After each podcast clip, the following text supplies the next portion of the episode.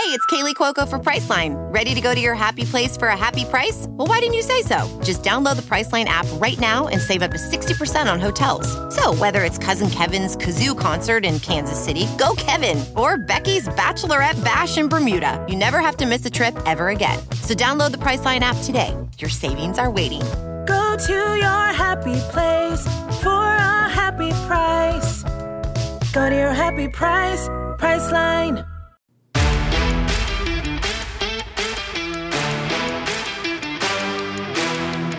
Listening to the 23 Personnel Podcast, a Texas Tech Athletics podcast where food and sports clash at the goal line.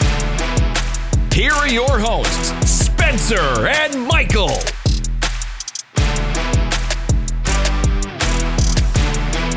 Hey, what is up, everybody? We are jumping into a post. It's not a post game, but it's a after dark gambling gauchos Twitter Spaces. We got the crossover invite from Kyle and Rob.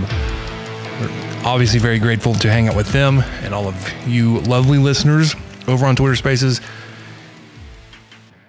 So check out the recording here as we joined the Gambling Gauchos After Dark Twitter Spaces podcast. Rob, how's it going, man?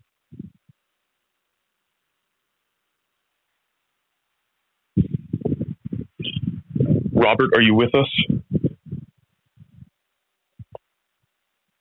you hear me? Check, check, check, check. Can you Yep. hear me? I got you now. Okay. Yeah, it's doing good. Uh, what I said before was really good, but I guess you missed it. Uh, Uh, I did. Eh, What did Utah just tie it up? Um, I don't know. I just stepped go. outside. Did they? Yeah, I think it's 35 35. I'm at a weird angle. Oh, okay. I'm showing they're at the one, but that might be a bit of a lag. I think they just bush. Well, they might have stuffed them. Bush push. No, that's 35 35. Did I get screwed yet on uh, East Carolina and Memphis? Oh no, Memphis won. Let's go. I was going to chalk that up to a bad beat, but uh, I guess that one cast in triple overtime. Never a doubt. Sheesh.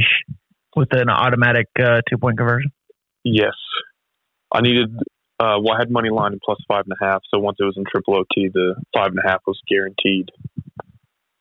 Um, okay, well, that's not what we're here to talk about, though. Um, around the Big 12, Texas Tech on a bye, which is, uh, I think, a well timed bye week. And that also means that Gauchos After Dark won't be 45 minutes of Donovan Smith discourse. It'll allow us to kind of take a look around the conference. Uh, do we want to go in chronological order and start from Thursday's game, or do we want to talk TCU Oklahoma State? What do y'all What do y'all want to take this? Yeah, let's let's get the bad game out of the way. Because we can have some Texas Tech discourse there. The bad game, uh, Kansas OU. No, no, the uh, West Virginia Baylor. Oh, okay, I thought that was a good game. It was a good game, but it's the two bad teams. Oh, okay. Well, um, yeah, West Virginia in the win column for the first time in Big 12 play. I think that um, moves them out of the discussion of worst team in the conference, at least for now. Um, Okay. well, I think so. I mean, combined, we kind of had them locked in the cellar there because of the loss to Kansas, but um, a lot of teams have lost to Kansas since then. So that combined with them getting a win over Baylor, I think has to move them out of that number 10 slot for now. So who's 10? Baylor? No. I think it's Iowa State or Oklahoma, and we can have that debate, and that can be what we Okay. ask anybody who chimes in. So, I mean, there's two 3 and 0 teams Kansas State and TCU, and then Iowa State is the last winless team in Big 12 play. Um, so we could ask everybody who's the top contender that isn't undefeated and who's the worst team in the conference if y'all want to do that. Let's do who's the best team, who's the worst team. Okay. Yeah, I like that. Um, Spencer, do you have an opinion on West Virginia? I I still don't think I I I don't think they're they're any better because they beat Baylor. Uh, they they were they took advantage of a lot of obvious like really bad turnovers and you know made good with them obviously to to put up 43 points against Baylor but I mean they're not worse in the conference that that to me that has to be Iowa State at 0 and 4. Does Baylor win that game if Shapen doesn't get hurt? I, I don't know because he wasn't doing so well before he went down. Uh, I mean, obviously it didn't didn't help them any. So, I mean, it's with only it being th- three points. I mean, I would say they probably do, but I don't know. I mean, he was averaging something like 15 yards per per attempt before he went down. So, I mean, Shapen didn't get the two point conversion blocked. Yeah, but I mean, they also had a really bad turnover in the red zone with the backup quarterback. That I wonder would things have been different had Shapen played the last because he got hurt. Was it on the very Did first the drive backup or- quarterback throw the ball on the ground early in the game? no, that was Quinn Ewers, threw the guys. ball on the ground. What does that have Uh, to do with the second score. half collapse? The Scoop though? and score. Yeah, but was Well, that, I th- just think it, he could have done it again. Is all I'm saying. okay, but they had to leave when he left, and then Sure, sure, I think it's a fair consideration. certainly, certainly. And I, I think you know, what if West Virginia had Donovan Smith? Would they have beaten them by more or or less? What? I just we you said you didn't want any Donovan Smith uh, discourse off the top, so I'm just messing. Oh, geez. Yeah, here we go. Uh, no, I think I think Blake Shapen certainly makes a difference if he's there the whole time. And again, whenever a player gets hurt, especially a starter, especially a guy who's a leader on the team, there's always a, a vibe change at the very least. So, yeah, I think it made a difference for sure. Because had had Shapen stayed in that game and West Virginia lost, as bad as their defense looked, then I think that they're still very solidly in the worst team in the conference discussion. But they just kind of moved out of that for me automatically by securing the win, even if it did come against a backup quarterback in the second half. I guess my response to that is is Iowa State's defense the top four in the conference.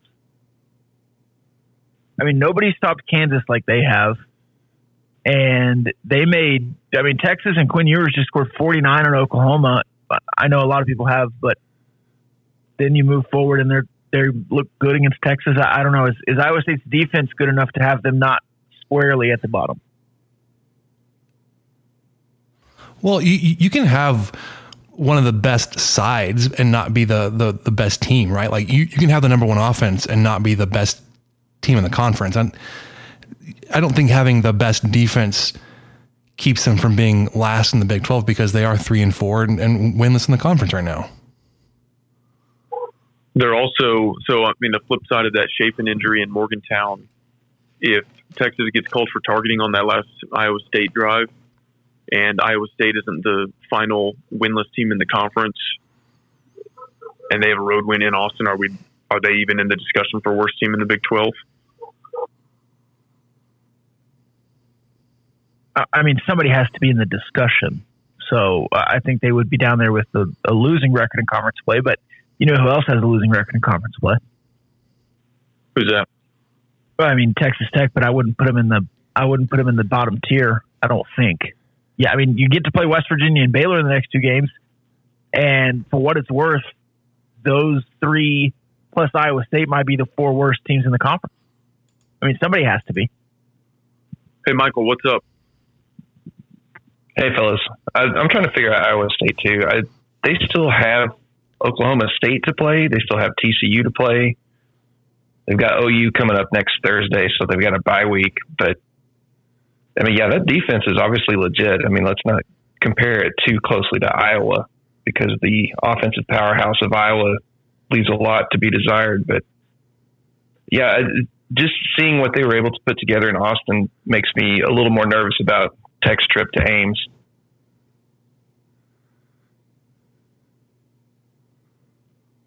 But right now, yeah, they're the worst team in the Big 12. I, I think so too, and I, I think that's just in the conference. In conference games, you have to be able to score to win. Um, they had opportunities today, and Dekkers just is not a playmaker, in, my opinion.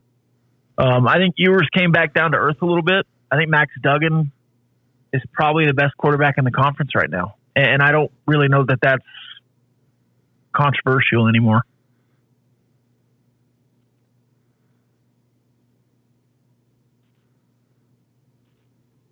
You'd put him above Sanders? I mean, he outdueled him today one on one, and looked better. Uh, I mean, he didn't have a terrible underthrow that led to an interception late in the game. Spencer Sanders did. And I, I'm I was the one this whole season saying, well, you take the first four years of Max Duggan, he can't just automatically be good. But I mean, Mad Max, man, he's gotten. I, I I think he's got good guys to throw to. I think Quentin Johnston, if it wasn't for Xavier Worthy, might be the best wide receiver in the Big Twelve. Um, and they've got several other guys who can. I mean, they're athletic. Is an offense, so Is I'm it a hot prepared to say that I'm prepared to say that TCU is the best offense in the conference. Is it a hot take to say that Kansas is still the worst team in the Big 12? Like, are we over that Cinderella storyline yet? And can we acknowledge that they got away with one against Iowa State?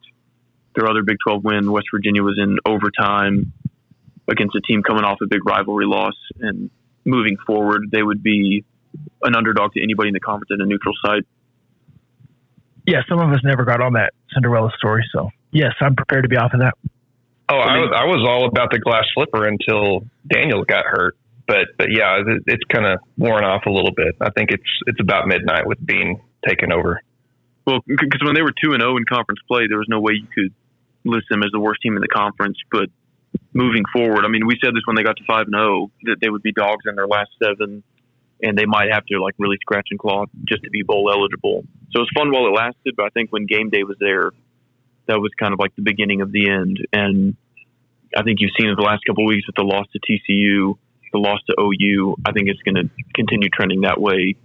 And we can have the discussion about other teams, but I, I think at the end of the season we'll be like, yeah, Kansas is still the worst team in the Big Twelve, in my No. opinion.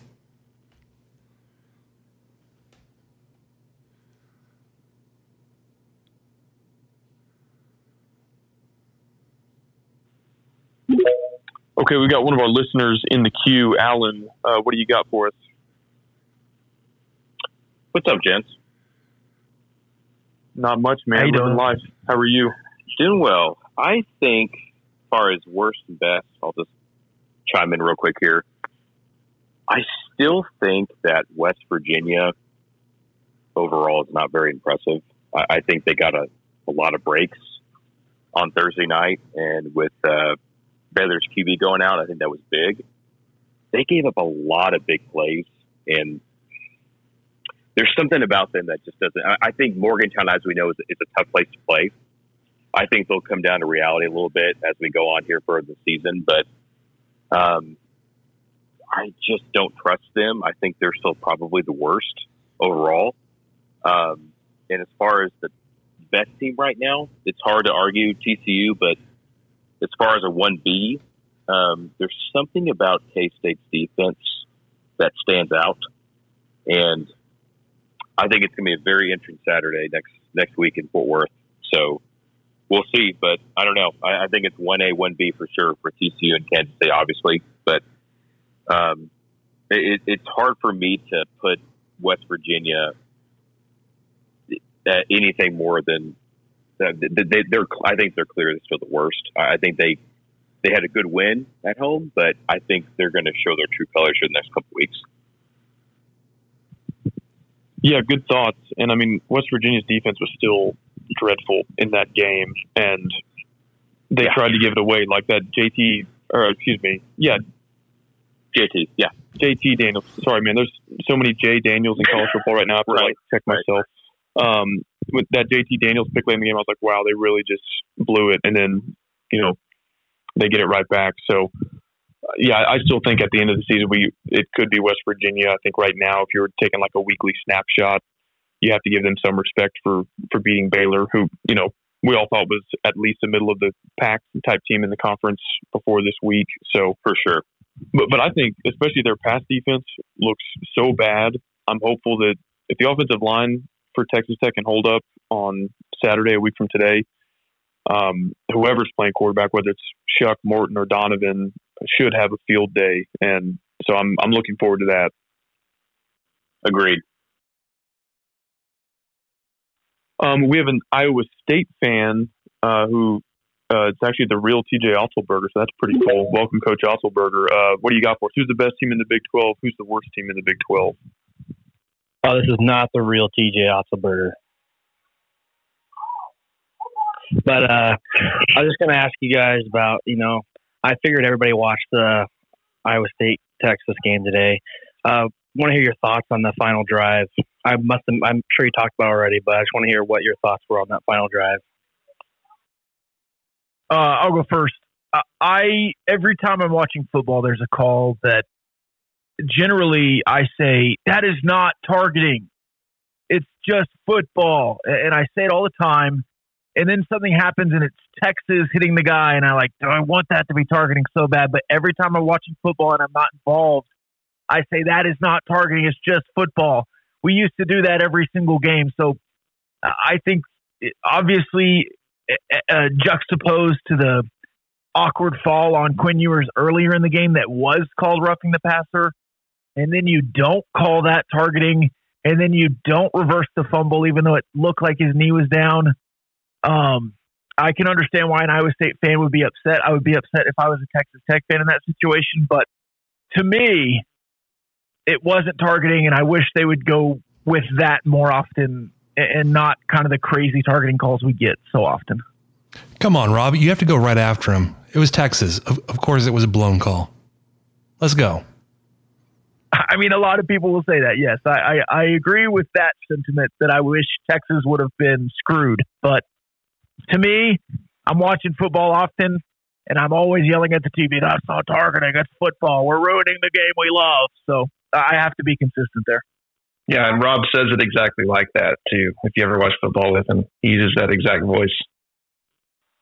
I I mean, so I think part of the problem is four or five of us will share our views on it, and there will be no consensus. Which, when a rule is that subjective, you know, it's not like inbounds, out of bounds, offsides. Um, there are a lot of targeting calls where I just think, yeah, these guys are playing football. They happen to hit heads, and that doesn't mean that anything malicious happened. But on that one, I mean, it, it looked like a player seeking the head and neck area. And whether the actual collision was shoulder to shoulder, I don't know for sure. I mean, a lot of people seemed very definitive on the camera angle that they showed, and I think he might have hit him in the helmet. It might have been shoulder pad. I, I don't know. Um, but yeah, I mean, at first glance, when I saw it live, I thought it was targeting. And so I know that the officials have a tough job, and then when you see it from eight different angles and slow mo, that might change things. But when I saw it live, I thought they should call targeting on that. And I didn't see anything in the review that, had they called targeting on the field, would have overturned it. Obviously, they didn't see it that way, but I, I thought a targeting flag should be called. But on the fumble component, I do think the ball was moving before his knee was down. So if they ruled there's no targeting, I think it was the correct call that it was a fumble on that play. Oh yeah, I agree with uh I hit the ball was definitely out before he was down. But I was just gonna say, you know, what is it gonna take for, you know, you know, officials, you know, you get the best in the SEC and the Big Ten, and then there's a huge drop off as soon as you get to the Big Twelve with when it comes to officiating. So, you know, Iowa State's been on the wrong end of a lot of targeting calls. You know, this year, you know, the Big Twelve championship game in 2020. Uh, you know, it's been. I mean, Iowa State's kind of been on the wrong side of a lot of those, but it goes down from you know the officiating, and I think officials are worried about being graded. You know, after every game. Is uh, what are your thoughts on that? I think that we as Big 12 fans see a lot of the issues in Big 12 officiating because we watch Big 12 more than everything else. Uh, all officials suck. Maybe not all particularly individually, but all crews have problems, and every single conference would say that their officials are the worst. So I think that they should make all officials full time. I think they should take a lot of the subjective calls out of the game or make them objective. Um, contact above the head, targeting. Simple as that. You don't need to say, was there intent? Was it malicious? Um, was the crown down? Was the angle right? Did they change levels? No. Contact, yes, no, targeting. I think So should they- a lot. Should they make it like the NFL where it's not an ejection, it's just 15 yards? I think there's a lot of things they could do, man. I think you could say uh, you, it, first one's a penalty, second one's a, a, a. Um, it's a personal foul. if there is, because again, if there's intent, you're throwing them out. If there's not, you're not. I, I don't think they should miss time the next game if it's in the second half. But I don't know. I think there's a lot of issues with the targeting call, but it is what it is at this point. point, and I, I think as Texas Tech fans, we know that. Um, I believe against Iowa State a few years ago, there was a an awful targeting call against one of our linebackers that uh, ruined the game for us. So we're all familiar with it in the Big 12, I think. You know, I, I would love to see, like we get with the MLB, some kind of transparency on, on the grading. Um, you know, you would think with, with MLB, with the union, that they'd have some kind of protection there, and they don't. All their scores and post game evaluations are made public. I, would love to see that kind of evaluation opened up. Like, hey, man, like you, you think it's bad. It's actually not as bad as you think it is. Or, you know, this crew's actually really, really bad. And we need to find somewhere else for them to be working. I'll climb back on my soapbox about targeting. There should be targeting one and targeting two. One for really egregious, malicious hits that are worthy of an ejection and suspension, and then one for just kind of the kind of hit that you don't want in the game, but doesn't have malicious intent. And I think maybe that's what they could have called today. It was like a if they do make a major violation, a minor violation, they could have called a minor violation on that play. And you know, it doesn't doesn't totally alter the course of the game in terms of an ejection and a 15 yard penalty, things like that. It doesn't impact the next game when the guy sits out the first half, but it does maybe allow Iowa State to retain possession of the ball.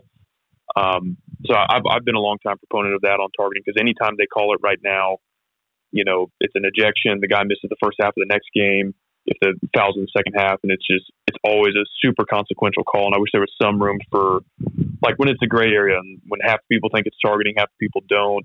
They can call kind of a minor violation that's less of a game altering decision, but still sort of acknowledges that the hit wasn't totally clean.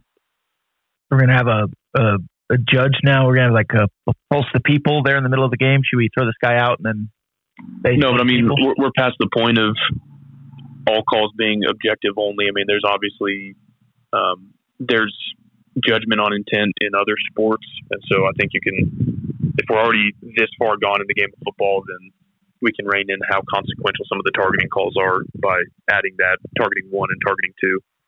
I do agree with that, and I've I like that, and I like uh, relegation with officials. Well, and I kind of like hear that. I like the uh, the appeal idea. I mean, I think it's a mess that they have to deal with during the bye week, and you know, it's not something that we have to deal with or anything. But if if why can't they do that during the game? I mean, I think that if if you're going to open up the door to well, let's appeal that and actually get that targeting call turned back. That way, we can have our player next week open it up during the game. There's so much time during the game, and there's so many people reviewing this stuff. I don't know why a player can't just jog right back out in the fourth quarter, like, oh, yeah, by the way, that wasn't targeting. Um, maybe you get the ball at the 35 on the next kickoff or something. I don't know. But if, if you're opening up that can of worms, you might as well just open it up during the actual game itself. It's taken 47 months to clear Kansas and, and go back through all this stuff with the Kansas basketball program. You think they're going to, the NCAA you're talking about, is going to figure out an appeal within two hours. I mean, that that oh, was sure. impressive. That yeah. was impressive. Well, because uh, that's the that's the moneymaker. All this paperwork they have to go through. Yeah, yeah. Okay. Oh, they'll they'll fax it right in. They've all got all okay. the fax numbers. oh, fax! Oh, I just had forgotten about yeah. the fax machine. no, no, Rob. They have a dedicated fax machine, and it is okay. it is all solely right. it is the targeting fax machine. It's it's there, Good. man. Well, then I'm in. I don't I mean, even sometimes you get a busy signal, but if you don't get the busy signal, then you're fine. You're good. I don't even understand the appeal on targeting because they already stopped the game for five or ten minutes to review it. So, like, are they just are they looking at that camera angle fifty more times on the appeal? Like, you've already seen the play from every angle um, at half speed. I don't under like if we're going to appeal it later, then why stop the game for forty five minutes of combined reviews in the middle of the game? while they're oh, watching yeah. on their iPad Mini. Right, right. Well, they're you know they're in the sun. There's adrenaline. you know they didn't have their their good contacts in. You know they're they're they're farsighted, not nearsighted. So it's yeah, it just depends. So I, I think that's it's just such a can of worms to open anyway. And so I just feel like just make it worse. Just make it harder on them. Make Yeah. it to where they just, all right, well, okay, halftime, we're going to have, instead of everyone getting a peanut butter sandwich, all the refs are going to sit and watch the targeting tape and make sure that they got it right. And then if not, then, you know, instead of uh, Iowa State kicking off, they're going to receive the ball in the second half or something. Just let's just make it crazy. I guess one of my last question is like, is is Iowa State the worst team in the Big Twelve now? I guess we've lost all four games by a combined fourteen points. I just I don't know. You know, I, I was really hoping we we really could have used the bye week this week, but didn't happen. But is Iowa State really the worst team in the Big Twelve now? Let me ask you this: if if Iowa State's not the worst team, who would you put in the bottom tier? Give me three teams that Iowa State would be two or two teams that Iowa State would be with at the bottom. Well, I, I think one's obviously West Virginia. I mean, I, I still think that was a little bit of a fluke on Thursday night. I, I mean, West Virginia's good, but they're not. I think Baylor's still better than them. And then I would say it's, it's probably got to be Kansas. I don't think Kansas is going to win another game the rest of the season. I think, you know, Iowa State should have won that game, but you know, special teams are not very good at that. But I still think it's got to be Kansas.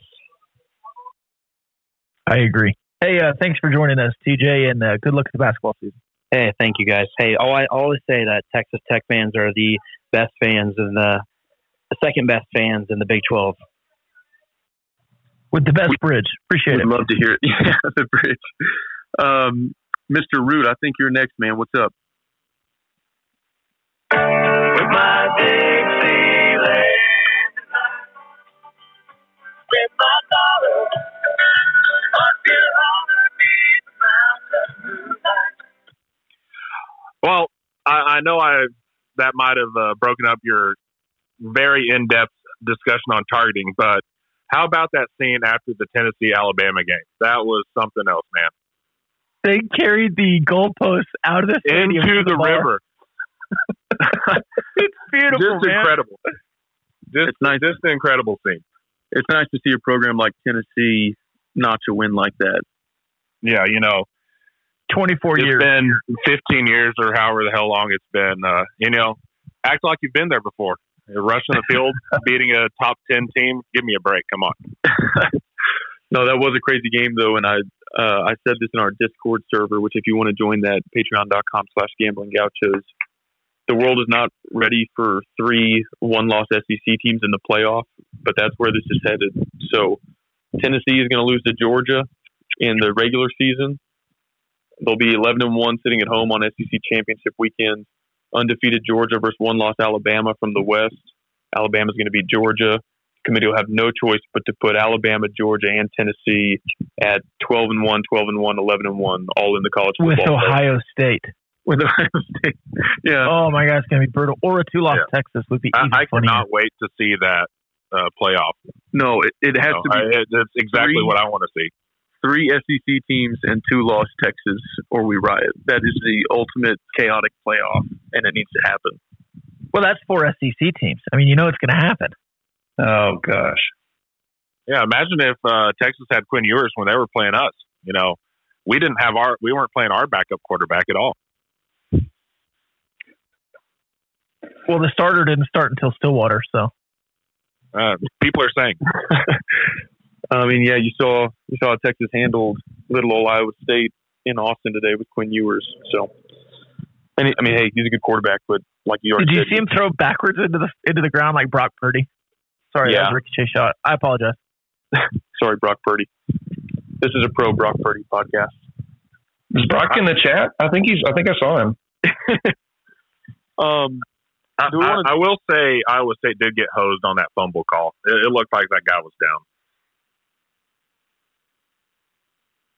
It wouldn't be an Iowa State Texas game if there wasn't some crazy officiating shenanigans at the end of it. It just seems like That it is always true. comes down to that. Yeah, very on brand for an Iowa State UT game. Yes, absolutely.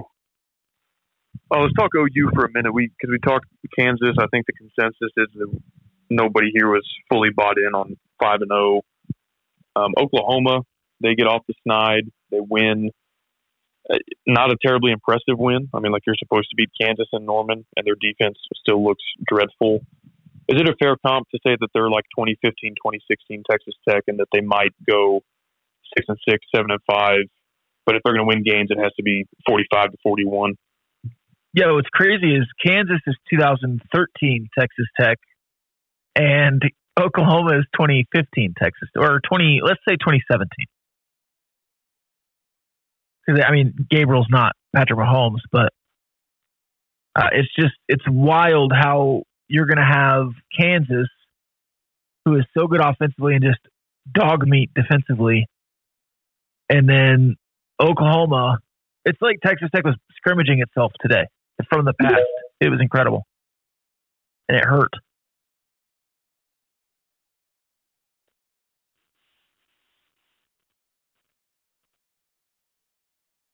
Yeah, I don't know if I was in a coma or something, but I don't remember. I did not remember that TCU put 55 on them. But uh, yeah, they sure did. So that that feels that feels familiar. This, of course, might shift after today's games, but according to ESPN FPI, which is usually pretty close to the Vegas lines, uh, today was the last game on Oklahoma's schedule that they were going to be favored to win. Now there are a lot of really close toss-up games where, you know, like I'm looking at Texas Tech OU, it gives FPI gives OU a 47% chance to win that game. So I mean that's still basically a coin flip. But even when they host Baylor, like as of today, it says OU has a 46% chance to win that game in Norman. Um, only a 41% chance to win in Ames after the bye. So, you know, I think the rest of their games are winnable. The rest of their games are losable, and you know they're four and three. I think they'll make a bowl game, but I, I think seven and five is probably their ceiling. They're more likely to make a bowl game than Kansas is to make a bowl game. Um, hey, Kyle, we did this on the uh, tailgate show today. What's your final Texas Tech record? Um, and then also, we haven't given like top three teams in the Big 12 yet. So let's all do that too. And I would say, well, I'm not going to say mine yet. So, Kyle and uh, Mr. Root, if you want to, um, final Texas Tech schedule and maybe the top three in the Big 12. I'll say Texas Tech finishes the regular season six and six. And are you asking for my top three in the Big Twelve currently, or who will finish top Yeah, three? current. current well, uh, either way. Um, I think right now, uh, I've got to give due respect to TCU and Kansas State as the two unbeaten's, and then it's really a toss up between Texas and Oklahoma State. I think the winner of that game will have a very real shot at making it to Arlington. Give me. Give me Texas because I think Oklahoma State's defense is suspect. If you go back to their opener, and even at times against Arizona State, um, Texas Tech, TCU have all managed to move the ball pretty well against them, and I don't know if that's gonna don't know if their defense is gonna hold up well enough for them to get to Arlington. So I'm kind of um, wiggling out of answering your question. I'll I'll say Texas and Oklahoma State are tied for third. Gotcha. Um, well, you can give me four. Can I yeah. put you on the Can I put you on the pegs at uh, six and six? You What do you losing both the road games, or you're losing two at home? Um, well, you didn't ask for that much precision. I just Okay. think that the odds are you'll win three. I think that's most likely. Oh, you're just being a math guy.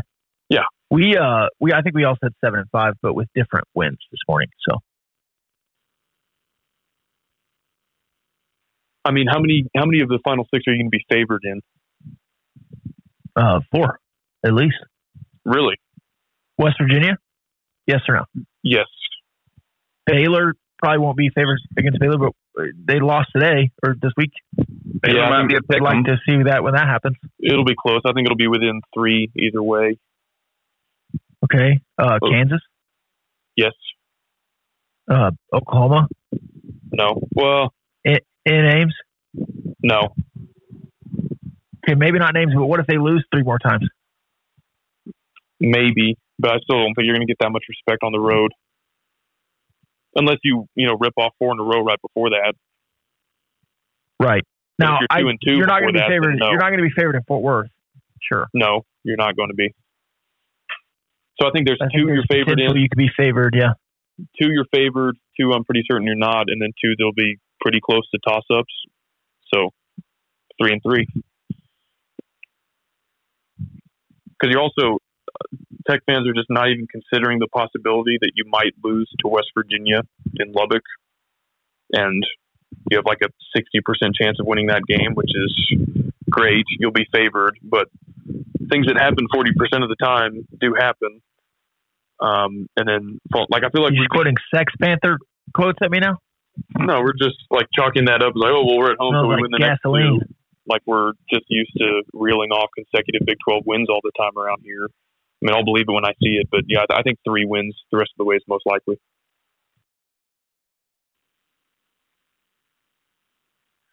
Yeah, I can agree with Kyle. I could see us winning the next two in Kansas and then maybe Iowa State, but that's going to be, I would hammer the under on that game. But it also looks like uh, Utah's going to beat USC if y'all are watching that game right now. Uh, uh, uh, oh, there's a flag. Oh, maybe, maybe, maybe, maybe not. I don't know. But very entertaining at the last 30 seconds of this game. Did uh did Utah go for two? Is that how they wound up with forty three? Yeah, Ballsy man, Kyle Yeah. Whittingham. I wish more coaches would do that. yeah. I like uh, Cam Rising's Wes Welker's Broncos helmet. Cam Rising's Wes Welker's Broncos helmet. Yeah, you He know, like the a one little kid in like it. it's three Looks like a helmets on top of each other. Bobblehead. Yeah. Yeah. Interesting. yeah, it's like as wide as the shoulder pads. We just had USC plus three and a half, so we're fine. yeah, I also wish more Ask teams would, would play for the cover. Either that or you'll uh, end up end up on uh, bad beats on Monday. Hey, how about uh, my Syracuse Are you Orange are you jinxing a pick six at us? at six and oh? zero? Ooh, that that'll be very entertaining. So maybe. Um, What do you say about six and zero, Kyle? My Syracuse Orange are six and oh. zero. Oh, Alan Rader, did you have? uh Did you want to chime in on what we're talking about? Yeah. the, uh, final record. So, not to change subjects, but I am. But just elephant in the room question. There's no question Morton starts Saturday, right? Has to. I mean, there's always a question. Uh, but yeah, I I, mean, think there's he'll just- start. I think he'll start against West Virginia. Yes. I just I don't see any reason why he would not. So I just throwing that out, not to change subjects, but I guess I am. But anyway, I'll I'll Well- mute myself here well- and let y'all discuss it. Okay. What what what did you say this morning, Spencer, on uh, the reasoning Joey could use? Well, one, I, I said I think the only way that he could defend it was that uh, you don't you don't lose your, your job to injury.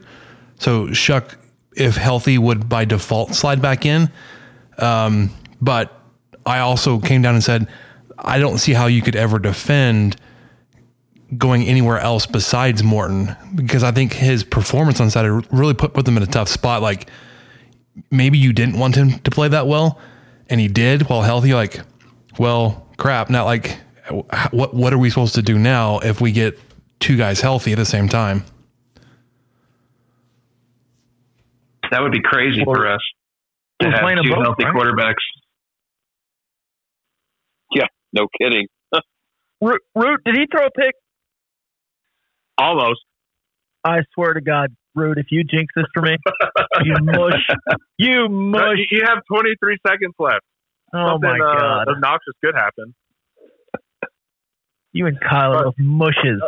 You mushed Uh, all my also- baseball picks, and now you're mushing my USC pick. Uh, I'm sorry. I, I turned on the freaking. Oh, that was pass interference. Yep. Damn. I turned on the Astros game for 30 seconds and they hit the home run, and then I turned it off. So I I guess I'm just bad luck for Astros haters and over under USC betters right now. I had uh, I had the the Astros plus one and a half, so we're fine. I got caught celebrating that uh, game one win for my Mariners a little bit early. Mm. I'll, I'll take responsibility on that. Speaking of your uh, hashtag, your Syracuse Orange, how long has Dino Babers been there? Like 10 years? It feels like he's been there forever. I think he's on like year six, year seven. It feels a lot longer than that. But maybe that's just like time moves slower in the ace. Well, yeah, and he's below 500, which is it's hard to be. Yeah, people kept wanting fired. It's hard to be anywhere that long and below 500 because you'll either get fired or if you're better than 500, you would take a different job than Syracuse. But like he beat Clemson one year, and I think they went six and six, and then that one year he uh, they were preseason top 25 and beat Liberty when Hugh Freeze was coaching from a hospital bed, and then That, that, that picture is incredible. and then they disappeared, and then they come back this year and they start six and zero for the first time since 1987. So Somebody has to beat Clemson to make your SEC playoff work. Uh, i- i- is Jim Brown back? Maybe. People are saying. Donovan McNabb is not walking through that door. Um, back on the quarterback discussion, I would give my take, but it upset some people last time, so I'll lay low. I've, I've, I've said my piece there, and I'll I'll leave it at that. Hey, I'm sorry. Well, uh, But before we, we get off the, the, the, the quarterback, sorry, c- can we go back to USC Utah for a second? That that p- pass interference or whatever it was, where Utah had the interception that returned it, so they they flagged them for, for, for pass interference. Wouldn't they put the time back on the clock that they that Utah ran off on that return? Because Very good point. They're like hosing USC by like ten seconds here. Yep. I don't know. Spencer, these weird. are Pac-12 refs. You Oh, need to remember that. They're the worst. Anyways, um, all right. So quarterback, are are, are we, we talking about like how how everybody's going to riot if Shough starts or randomly like Donovan Smith takes the field first play for West Virginia or what? that was what I was going to ask. I was going to pose that question. If if Shough trots out there, are, are people just going to throw their headsets, their invisible headsets while watching, or are they just going to go, okay, all right, let's let's see what happens? Or I, I mean, I don't know if I have that strong of an opinion. I, I I'm agreeing with you guys as well as Morton played.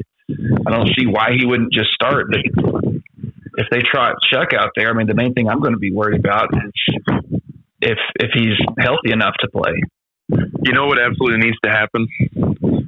They need to run the uh, three quarterback formation on the first play, and uh, that way Joey can say that all three of them started, and then then there's no discussion to be had on why did so and so start, and then I don't know who will play downs number two through 85, but just throw all three of them out there on play one and say that all three started. It's a slow game, only 85 plays. That was a joke. What's up, Carson?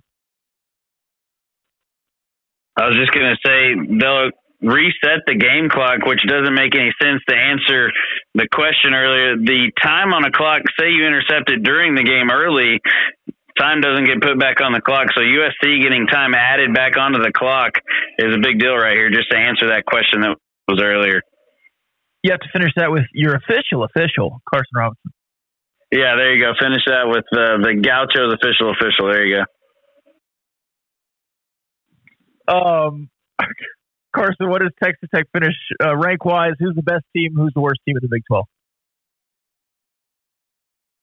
Um, hold on, I'm trying to make sure Caleb Williams gets sacked here. Um, finish wise, man, I, I think seven and five, and the worst team in the Big Twelve is Iowa State. The best team in the Big Twelve right now looks like TCU, and I hate to say that, which is and it's crazy to say. it.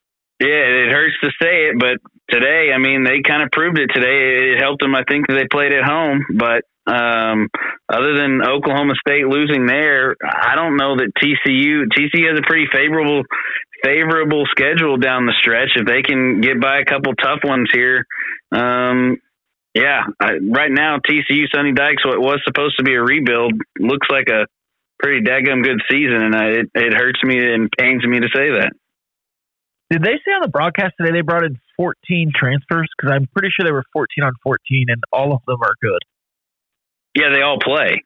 Yeah, 14, 14 or 13 transfers, and they all play, and they all make big impacts for TCU. And Max Duggan has actually gotten better this year, which I didn't think he could get better. And uh, he's gotten a lot better this year, and he played really good down the stretch today, and that's why they got to win. I can't be the only one hoping that Sonny Dykes is doing his best 2013 Cliff Kingsbury impression right now, and it's just all going to come crashing down by the end of the year. Very good point. Yep. Or that's one can hope. Or Sonny Dykes' best SMU over the last three years impression, where they storm out to seven and one or whatever, and then finish eight and four. Yeah. Um, do y'all want to look ahead and guess some Big Twelve opening lines before they get posted tomorrow morning? Let's do it. Okay, uh, we'll start with Texas Tech, West Virginia. That game is in Lubbock. What do y'all think the opening line will be? Seven and a half. I was going to say seven and a half to Tech. What? Yeah, I would I would think more like four and a half, and it's going to wind up at three. I'm. I'll say Tech minus three and a half. I think Tech seven and a half where it opens. I really do because it's in Lubbock. Tech's played really well at home this year. Um, for the most part, you know, a couple of overtime wins. That's big, and I think that Vegas might be big on the right arm of Behren Morton a little bit. I don't know. He looked good against Oklahoma State um, for the most part, and I I think they'll they'll give Tech seven in a, in a hook. There is no way I would lay seven and a half. If it's I'm that, not saying I'd lay it on it, but I think Vegas might give them seven a hook. Utah won. dang it. Um, Now yeah, that's they're- a big time win for me, boys. So, do you want to hear a crazy stat? Their tight end had 16 receptions for 234 yards Good lord. and one touchdown. Um, Spencer, did you give us an opening line for Tech, West Virginia? I was going to go more along the lines of what Mike was saying, probably the four, four and a half range. Okay, I guess I'm on the low end at three and a half. I, we'll see. Um, 11 a.m. kickoff in Waco, Kansas versus Baylor. Give me Baylor minus eight. Baylor minus eight. I was gonna say Baylor minus four and a half. Yeah, I'll go five and a half. Yeah, five and a half. I don't know what I'm talking about, but give me 10. I'll go six and a half to be different. Ah, come on. One dollar, Bob. Michael's just built different. Uh, I think it'll be in the neighborhood of a touchdown. and I think it'll be a little bit more than that in Baylor's favor. favor. Um, what is the next game? Da, da, da. Oh, big one. Texas goes to Stillwater to face Oklahoma State. Um, I didn't realize this game was next weekend when I was talking about them being tied for third on my Big 12 power rankings. Um, give me Texas minus two and a half.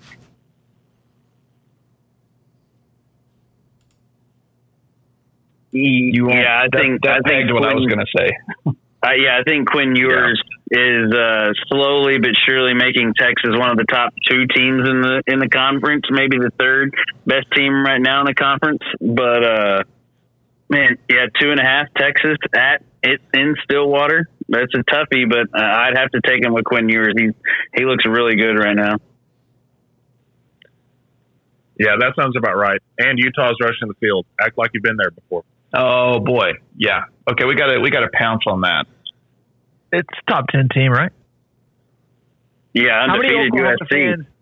How many Oklahoma fans right now are praising beating Kansas in a shootout and And T- Lincoln Riley TBOW out. losing? Yeah, Tough day for Muleshoe's finest. funny. Everyone gave go up to 40, gave up 42 to Kansas. But they're really happy today. I'll take a flat three for Texas. Flat three. I was just following up to see if everybody got their uh, prediction in on that one. So w- would I be the only one that would take Oklahoma State there as a as a Yeah. home favorite? I'll, Yeah, I I'll take I'll take Oklahoma State as well. In that, I'm not. I'm not saying they wouldn't cover as home dogs, but I don't think they will open as home favorites.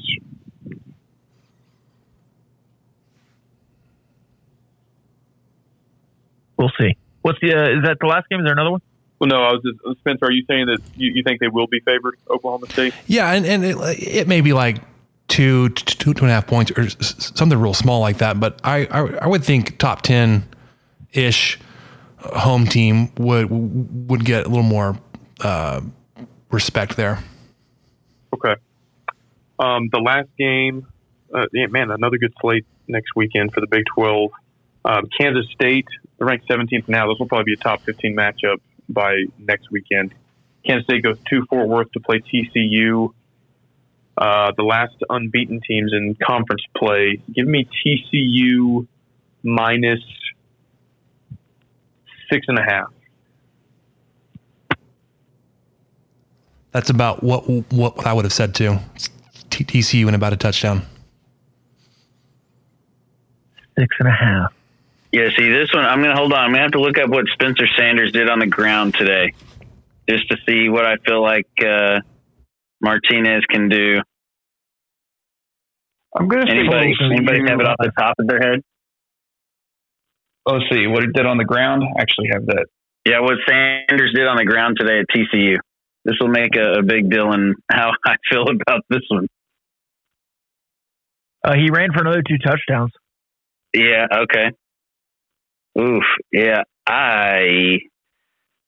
I was going to say TCU minus three and a half, maybe two and a half. I'm I'm taking K State if it's if it's that way. I mean, I'm taking K State to win the game. Yes, but Sanders ran. I think the line will start. Sorry, he ran 11 times, 68 yards, and two touchdowns. Yeah, I love it. Give me K State for the win, but it'll probably start at three and a half to TCU, four and a half somewhere in there. I'm going a little higher on TCU um, because Kansas State. I'm just not. I'm I'm not sure I'm that impressed with what they've put together yet. Because yes, they beat Oklahoma, but Oklahoma is kind of a question mark. They lost to Tulane at home, putting up ten points. They squeaked squeaked out of a win at Ames, ten to nine. So I'm not really sure who Kansas State is. I I, I think that um, I would I would expect TCU to open at like minus seven and a half, and then people will you know get that line a little bit closer. But um, that, that's kind of where I'm at. I don't. I'm not sure where they are, and I'm not an odds maker, but that's where I would put it. I think What did our Oklahoma main State close at um, plus four today. against TCU? Yeah. So I'll go. I'll go five and a half. I think TCU open minus five and a half. I think our main man, Bob Trollsby, friend of the show, hopped on right as Michael was disrespecting the Cats bigly. Um, Bob Trollsby, what, what do you have to say for yourself and Emon Nation? All I have to say is we beat an Oklahoma team that had Dillon Gabriel on it, starting and playing the entire game. That hasn't been the case for the last three games for the Sooners. So, you know what? Go Cats. Yeah, he played today against Kansas, put up 52. Yeah, and they if they good. if they don't have Dillon Gabriel today, they lose to Kansas. So they would have completed the old uh, Kansas shutout there if they wouldn't have if they would have lost to KU. Oh yeah, I mean if they're starting General Booty or doing Wildcat formations, they're not going to win that game. But they had Dillon Gabriel, and I think he made the difference for them. So I I, I think people are undervaluing the K State win against Oklahoma because Dillon Gabriel hasn't played the rest of the the games for them until today, and so people are starting to undervalue that win for K State specifically. And you look at you look at the game against uh, for Iowa State against Texas today too, and it was just a it was like it was a rock fight. It was a slobber knocker type of game. Both teams were at full strength. Like a ten to nine win over Iowa State, I think. You know, I'm I'm a homer, but I think the Cats are being undervalued. I think across the board right now. Well, and the t- the Tulane loss does not look that bad, to be honest with you. I mean, it's seventeen No, to it doesn't. ten, and Tulane has been absolutely putting it on people the last couple of weeks. You know, they beat Houston at Houston, and then they beat East Carolina and South Florida at South Florida decisively this week. So I think a Tulane loss.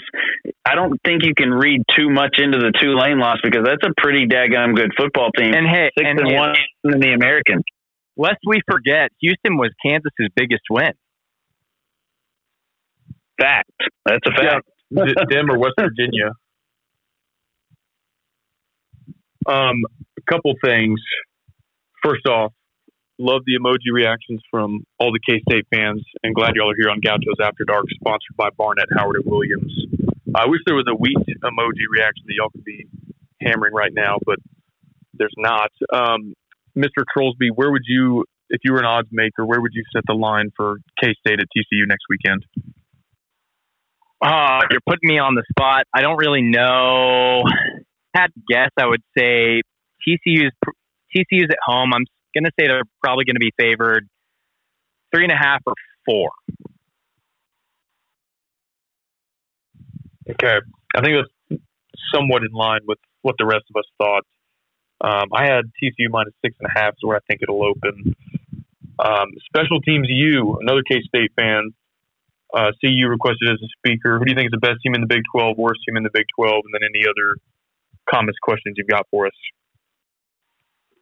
Uh, currently, I think the best team in the Big 12 is in absolute tie. And I know that's a lame answer, but I think it's a tie right now between uh, TCU and Kansas State. And obviously, I have purple tinted glasses on. So, but um, Oklahoma State couldn't finish today, and they were up big, and that'll that'll do it in the Big 12 with how wide open it is. But I'll tell you right now, what a day of football! I mean, I I don't know about you guys, but I had a blast watching football day. I love college football. I mean, this Utah game was excellent. I mean, Stanford beating Notre Dame was excellent. Like, what a, in the Big 12 has to be one of the most entertaining conferences to watch. I mean, every goddamn game this week was excellent. But, um, sorry to go on a tangent, but um, the worst team in the Big 12 is shit. Uh,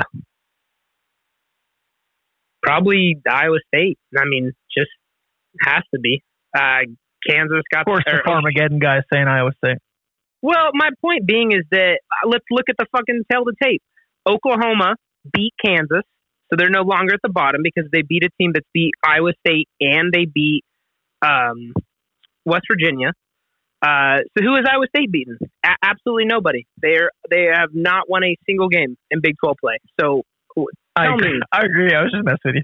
Oh, okay. I thought I didn't look at my phone. I thought it was an Iowa State. fan.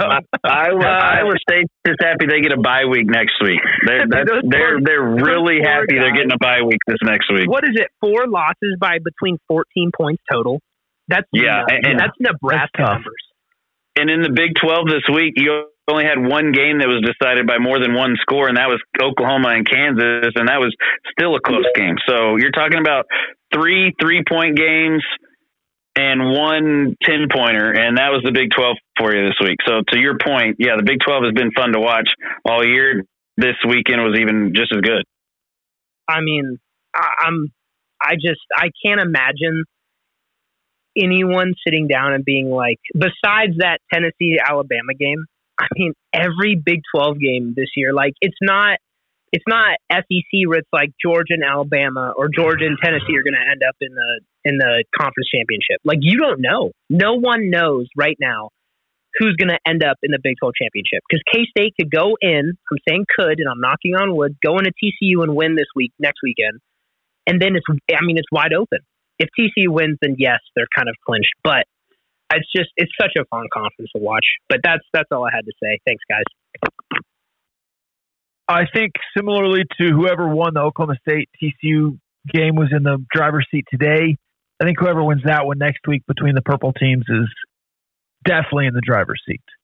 Uh, M. Carroll, best team, worst team, and whatever else you have, man. Hey guys, thanks for having me on. Long time listener, first time caller. Uh, I just want to embrace debate about maybe Baylor being the worst team in the Big 12. I know that that's a little bit of a hot take. I'm not saying I stand behind it, but I just I do think like Big 12 is a little bit of a dogfight this year. We're talking about the top end of the Big 12, but I think bottom end like Iowa State, Baylor might be the bottom end. I mean, I mean, shit, we might be in that conversation too as Texas Tech, but I think Baylor might be the worst team. I, I, I have a question. I have a question. Did Neal Brown outcoach Dave Aranda? Yes or no? Absolutely. Are you in the club, by the way? Yeah, just just a little bit. I'm Hell oh, yeah. I'm, yeah, I'm a couple beers deep, guys. I, I was thinking about that. I was like, whoa, West Virginia, I thought was definitely the bottom dweller. Beat beats Baylor by three points. They were down by how many scores? Comes back, wins it. Like, I think the bottom is up for discussion. So I I don't hate where you're going with that. and I will embrace the debate here, but as long as Baylor has a road win against a conference opponent and Iowa State has no win against a conference opponent, I can't quite get all the way there. Is that fair? That's fair. At the end of the end of the season, do you think they're going to be even with conference wins? I hmm, that's a good question. Baylor still has Texas, TCU, and uh, Kansas State. So they come to Lubbock. I don't know, man. I mean, yeah, Baylor Baylor could finish with two or three conference wins, and Iowa State could finish with two or three conference wins. Right. So I think I think the bottom dweller is up for discussion, and I think it might be Baylor. They just look a little suspect to me. Yeah, I mean, and with with Kansas, with Kansas already having two conference wins, I don't know if it'll actually be totally settled until the last weekend of the season, and that's just that just speaks more to the competitiveness of the conference, top to bottom. That we might not know who the best team and the worst team is in this conference until the very end, and that's not something that a lot of other conferences can say. Yeah, no, no one in the Big 12 wants to play each other. That's a fact. Uh, but just wanted to throw that out there as uh, food for thought. But I am like hopping between spots right now. I wanted to say what's up to you guys. Uh, have a good evening, everybody. You too, man. Is that Bassnectar in the background I hear? Dude, I don't know what the fuck it is. Let's be real. Uh, thanks, thanks for jumping in, man. all right, y'all have a good one. Bye. Uh, Pretty sure it was George Michael. Strait. Oh, to be twenty something again, right, boys? Base Michael nectar, George Strait. over here. I don't, I don't think my mother-in-law is going to like this episode with all the all the uh, four-letter words that have been shouted so far. Yeah, guys, this is a family show, by the way. I know it's Scouts after dark. If you go Bassnectar and George Strait, that's about as family show as it gets right there, boys. That's that's good content. We'll have to have Rob edit a couple uh, bleeps in into this episode, but that's all right.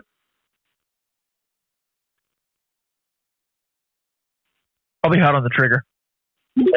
All right, William, what's up, man? Best team, worst team, and uh, whatever else you have.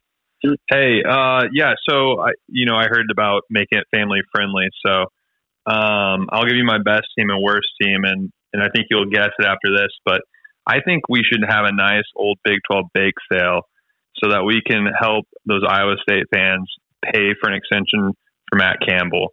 I think he needs to stay in Ames as long as they can hold on to him. I'm loving it. So you can kind of guess who my worst team is right now, just based on results.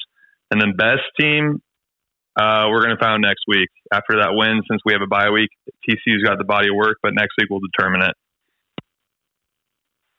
Hey, I mean, for all of, of Iowa State's struggles, are they still at least very together as a team, even if it's not showing up in the win column?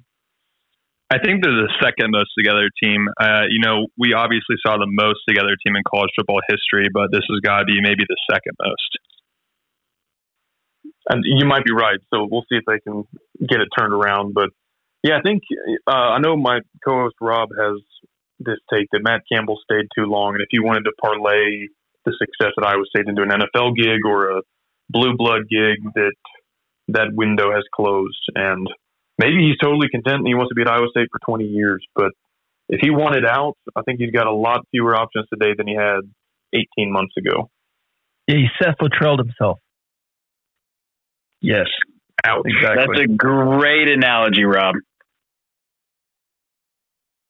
By the way, Kansas State ch- uh, fans, hit me some emojis that you didn't get Seth Littrell because he wanted to cancel uh, Bill Snyder's son, and instead you got Klieman. Luckiest coaching hire of uh, that go around. Uh, Mr. Root, you got back in. Did you have another comment that you wanted to give? Uh, yeah, two things. I want to say that I wish Dave Aranda had like an ounce of personality. He just seems like a total freaking robot, and that for that reason I can't like him. And it's not just because he's at Baylor, but he doesn't look like he has fun.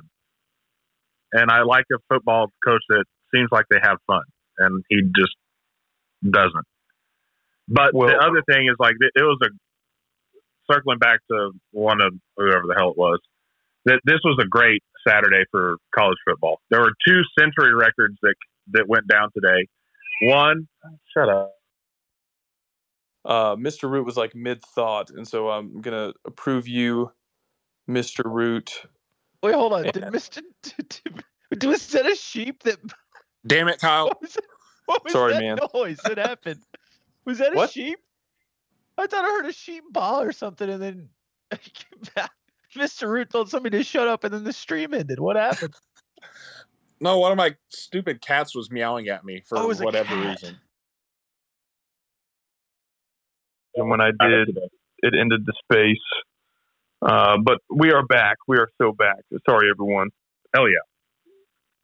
Um, okay, Mr. Root, I interrupted you midstream. Okay, what were you? So I'm pretty sure I got my point that Dave Dave Aranda is super boring, and I just can't like him. Be he's a robot and shows no emotion. It's like you bald headed freak, smile for once. Come on, man. But the other thing that I was, uh, and I don't know if it cut off before that, that there were two century like records that went down today, and one of them was Alabama that was the most points that they have ever given. They have given up since like 1907 to Sewanee, who's probably like a D3 school right now. And then that was the first time that uh, Utah has beaten USC back to back since 1915. So that it was just a great, great Saturday for college football. You know, I wonder if we're looking at that a little bit different light, and because the the other guy who mentioned it was a K State fan, and our our beloved teams are on bye weeks this week, so we get to just kind of enjoy. We just kind of get to show up to the cookout, and we don't have to cook anything or bring anything. We just get to eat. So I, I'm, I wonder if that's kind of shading it a little bit. But man, yeah, the Big Twelve has just been a lot of fun this year, and it's just kind of to me, it's showing what it will be in the future. Uh, you know, once the, the new team, there's the new teams come in and the, the old teams leave. Uh, I think it's going to be just competitive across the board. But I do wonder if I would be thinking uh, that highly of today's football if you know Tech had lost a close one by a field goal or or you know if, if K State had lost one or something, we might we might be a little bit less uh, you know rosy. Yeah, maybe Well, so, but we were gotta be definitely feasting ups- on the bye week. Spencer's got to be pretty upset that uh, Mike Leach lost today. I am over the moon. That dude can lose out the rest of his life. I couldn't care less. But go Rocky Top, everybody. Rocky Top, Tennessee. Hey, uh, Steven Stevens, you got a, a two name combo there. Is that Rahino Barbecue in your uh, profile picture? No, that's Evie Mae's. That last trip up. All right. Yeah, Cool. my daughter drugged me there, and it was good. We- Rihanna is on one of my next trips up, so we're good. Uh, All right, good. I have to agree. This is the most fun bye week I can remember in a long time. It's just been a great day of college ball all the way around. So uh, I think I have to agree. It's K State and TCU's for the taking after this week. Bottom, I'll say Iowa State still. And I think we'll go five and one over the next six. There you go. That's my hot take. So does uh, everyone has, finish? has everyone just written off Oklahoma State because they lost a game they were an underdog in on the road? I, I haven't. I just think they're middle tier now. I think they've still got a chance to. I mean, they could possibly win out. Um, I I really think they'll win Bedlam this year. Um, but yeah, they've got they've still got UT on the schedule, of course, Kansas State, Kansas, Iowa State, OU, and West Virginia. I mean, I don't know about winning out. That's probably kind of a bold statement, but I think they're still in the driver's seat. Hey, if Texas Tech goes five and one the rest of the way, I'll uh, take whoever wants to go to Rahino Barbecue in Olton, and I'll pay for it if we go five and one the rest of the way. Deal. This is being recorded, right? Yeah, uh, please Yeah, uh, edit that out too, bro. If we go five and one, just edit that out. All right, I'll uh, be sure to remember that when we go five and one and we're eating barbecue at Rahino. I've got a copy too, by the way. Fair enough. Fair enough. five and one. Spencer, Spencer won't let me forget that. Nope, not at all. What's what's the one loss? Is that Kansas, Carson? Would that be our one loss? If it's Kansas, then we ain't going five and one. I mean, I think Kansas is a much improved football team, but yeah, if it's Kansas, you ain't going five and one. We got this uh, comment on the Twitch or Twitch stream, the Twitter stream. Uh, Alabama's undisciplined. Thoughts? It- has has Saban lost his fastball? They lost the game. Uh, They had 18 Washed. penalties, right? He's washed. How many penalties did they have? Oh yeah, okay. Let me look into that. I, they, I think they had like 16 or 17 penalties, something crazy like that. The lack of discipline. Uh, one could view it that way, that's for sure.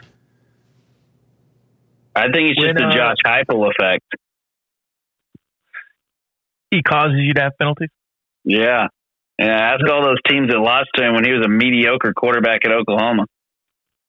Did y'all won know that his, his birthday's Halloween? He'll be seventy-one. Of course, he was born on Halloween. He, Happy um, early birthday. Yeah, him and his family turn off the lights and have dinner upstairs on Halloween because he hates kids. Did you know that?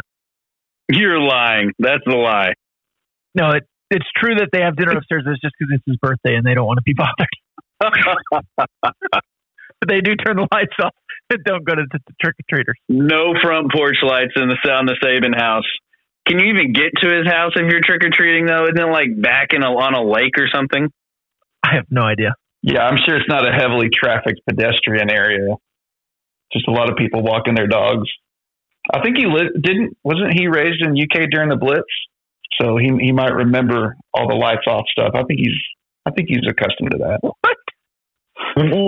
that is some history lesson right there that nobody else knows, probably Michael. Nobody has a clue what you're talking about. It was, it was totally in the just an age joke. It was an age joke, and I'm I'm like Oh. ten years ten years was off Very anyway. confused. Very confused. Uh, Kyle, things going off the rails, man. Do you have any uh, final thoughts or questions that you want to ask people?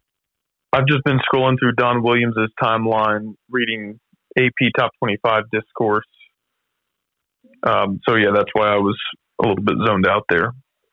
Dude, that that guy waits for the perfect opportunity and will remember everything and has screenshots and actually he probably has the old boomer screenshots where he just took pictures of the screen of the computer and then he'll tweet those out later. It's beautiful. He's getting Yeah, hammered right now on Twitter. Those are almost more devastating. He is the hammer, even though Joe Klatt ratioed the hell out of him, and it was kind of funny. Who do you think would win in the fight, Joel Klatt or Don Williams? Don Williams. I'm taking Dirty Don. Don. I think he always travels with a steak knife. The Tulia Rose would definitely win.